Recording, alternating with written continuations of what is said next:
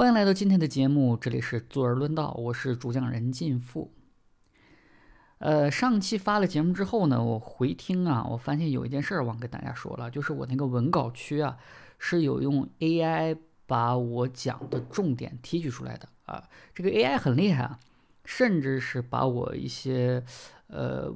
漏讲了一些的逻辑闭环类的东西给补全了，所以说如果你听我的语音节目一些地方没有听懂，或者说是呃赶时间，那你直接去看这个文稿区的 AI 就够了啊。这个我们也讲求一个效率，是吧？那我们今天讲点什么呢？哎，讲一个前一阵子非常火爆的一个理论，叫第一性原理。讲这个呢，是因为昨天啊，我去看一个老师的直播间，他在讲一些学生的学习方法的时候，反复提到了这个第一性原理。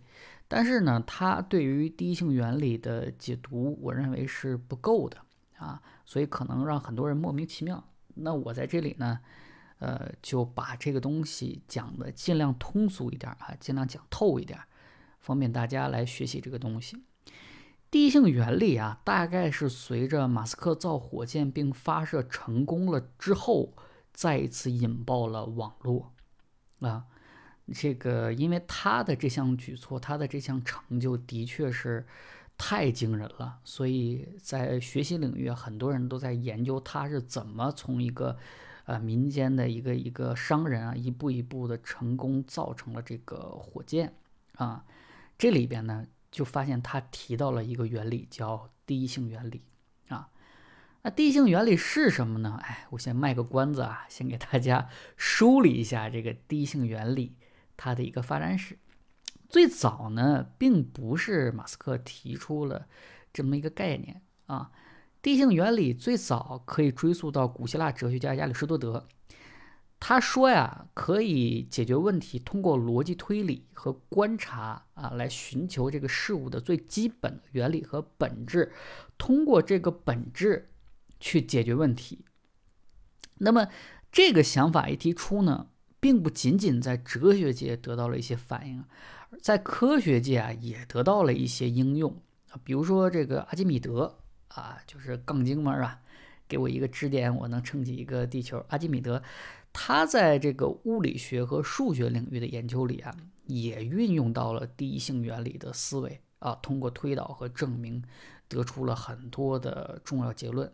那近近现代最著名的就是马斯克啊，他强调他提出啊，这个通过第一性原理去解决一些问题啊，通过这些方法来挑战传统的观点观点啊，让我们打破一些固有的模式。从而产生一些新的想法，可能会让我们解决方案呢有一个巨大的改变。那说到这儿呢，肯定你肯定很着急了。哎，这个东西到底是什么呀？你说了半天，我现在想了解一下啊。那我们看啊，马斯克他在接受采访的时候，他的原话说的是什么呢？这一段很长啊，听我慢慢念。他说：“我确实认为是存在一种很好的思维框架，那是物理学的东西。”有点像第一性原理推理，即将事情缩减至其根本本质，并从那里往下推理，和类推推理刚好相反。在我们一生的主要阶段都在进行类推推理，这基本意味着保持微小变化在复制别人，而你必须那么做，否则从精神层面来讲，你将无法度过这一天。但是，当你想要做一些新的事情的时候，你必须应用物理学方法，同时关注负面反馈也是非常重要的，尤其是从朋友那里得到的反馈。这听起来像简单的建议，但几乎没有人能够做到，这是非常有用的。哎，那听了这一段儿，你是不是有点云里雾里啊？他说的到底是什么呢？啊？那我们就来看一下马斯克他是如何践行这个第一性原理的。马斯克在造特斯拉的时候啊，他发现电动车最大的成本呢是来源于电池组件啊。那这个他的团队参考了市市场上这个电池的一些价格，评估成本大概要六千美元千瓦时。那这个价格可是远远超出了呃马斯克的一个预期。呃，我们开上帝视角，我们也知道，在特斯拉造出来之后，它不断的降价啊，甚至马斯克说，只要有人买不起特斯拉，我就不断的降价，是吧？如果他采用了这种电池成本的话，那他是无法这么硬气的。所以呢，马斯克通过第一性原理，他将电池啊拆解成了各种金属元素以及其他的成分，然后呢。再对电池组件的生产流程、产地、供应链啊等乱七八糟的东西不断的重构和优化迭代，哎，最终他发现呢，从这个伦敦金属交易所购买锂电池的这个原材料组合在一起，只需要八十美元千瓦时，所以他通过这种方式啊，成功降低了电池成本。这种方法呢，在他后来造火箭也是反复应用的。所以说，对于他来说。可谓是大有裨益的。那我说到这儿呢，可能很多人也还没明白什么是第一性原理。那我再举一个很简单的例子，这个第一性原理呢，它就好像是积木啊。我们平时爱做的是拿着说明书去拼这个积木。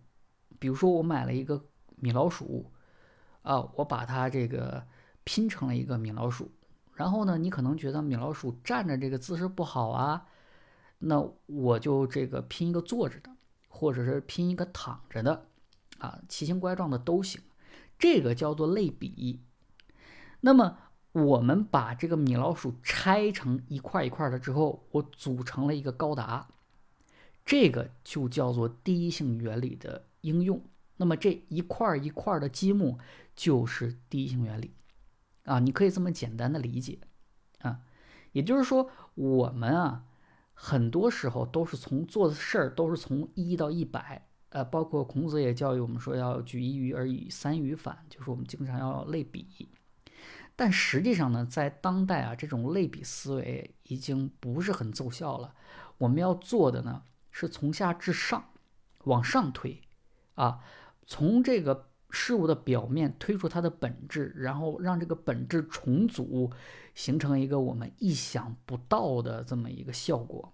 这个就是第一性原理的它的一个大杀器的根本。那我们说一个真实环境的使用吧，因为这些东西可能还是大家不理解啊。我们就说一个大部分人都关心的一个话题：减肥。那一谈到减肥，我们会采用哪种方案呢？啊，那个人说这个管住嘴，迈开腿，没错。那管住嘴，这个我们没有什么办法。那迈开腿，我们却可以优化的。按照我们原来的想法呢，我们减肥多运动，那我可以去打排球、打乒乓球、打网球、游泳、跑步，是吧？呃，武术、攀岩，有各种各样的这种方法。这个呢，就是一个类比思维。那我们如何运用到第一性原理呢？我们想啊，我们为什么要运动？因为运动会消耗热量。那也就是说，我运动的真实目的是为了增加消耗。但是我们各项的运动项目里边是掺杂着各种因素的。比如说我攀岩，它需要你有强大的核心、强大的肌肉力量。啊，这个比如说我跑步，啊，它需要你有正确的姿势，啊，需要你有一个呃合适的训练计划，不能跑多也不能跑太少。那这些都是不被我们需要的呀。所以说，这种类比性的思维得出的结论对于我们的帮助是非常小的。那我们看啊，通过这些项目的对比，我们发现，当心率。达到一定的区间的时候，它的消耗是非常非常多的，也是符合我们的需求的。因为太高了你就容易猝死，太低了它的效率没有那么高。所以说，处在一个持续的区间里啊，是非常非常的有效的啊。那我们就可以看到，其实我们最终的目的是提升心率。有没有一种方法几乎没有门槛？而且每个人可能经常会做，但是它还能有效的提升心率呢？哎，经过我们的选择呢，发现有一种方法，什么呢？爬坡。啊，爬坡。我们想啊，这个我们每天上下班通勤即使你呃开车啊，即使你坐地铁，即使你坐公交，你最终都是要去走一段楼梯的啊。虽然说有的时候你可能呃坐电梯，但是总有那么一点儿你需要爬上爬下的，甚至说这个路面本身它不是平整的，它本身就是有一定坡度的。而你再看呃我们手环的一个记录的时候，往往这个地方的消耗。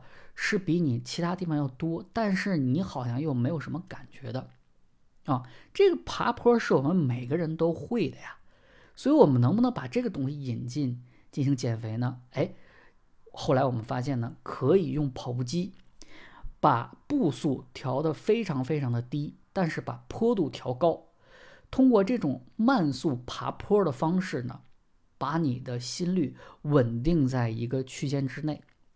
它既锻炼到了你的心肺，而且又让你的心率持续的保持一个你需要的区间之内，而且呢，它还不需要你怎么学习，甚至是都不那么累啊，因为跑步机它的这个踩上去的这个摩擦跟真实路面还是有区别的，这个我们不多说。后来呢，我们通过一些寻找会发现，很多健美运动员他们在减脂选择的运动方式就是利用爬坡的这种方式，啊，所以呢，我们认为可能他们跑步也很厉害，什么也很累，但是他很累是怎么坚持下来的？哦，后来发现其实他们是有通过这个自身经验的一个原因，已经找到了一个非常好的方式。但是呢，我们用第一性原理也能把这个东西推出来，而且我们认识的更加深刻。所以你看，这个第一性原理啊，它并不是浮在空中，而是在我们生活中方方面面啊，你都可以找到。啊，很多人可能都没有意识到这一点，其实只需要慢速爬坡，就能让自己的这个减肥效率上升了几个台阶。这个也是我亲身呃。检验过的，那我瘦没瘦呢？我没瘦，为啥我没瘦呢？因为我管不住嘴。所以说，锻炼是一方面啊，真要减肥还是得管住嘴啊。这个就是一些第一性原理的一些应用。所以说呢，呃，我希望大家也可以通过我的这个讲解，能想出更多的第一性原理，然后呢，把它应用在不同的领域。你可以在评论区进行分享。那我们呢？也能更深刻的去了解和践行这个原理，给我们的生活甚至是工作带来更多意想不到的效率。好，这就是我今天的分享，我们下期再见。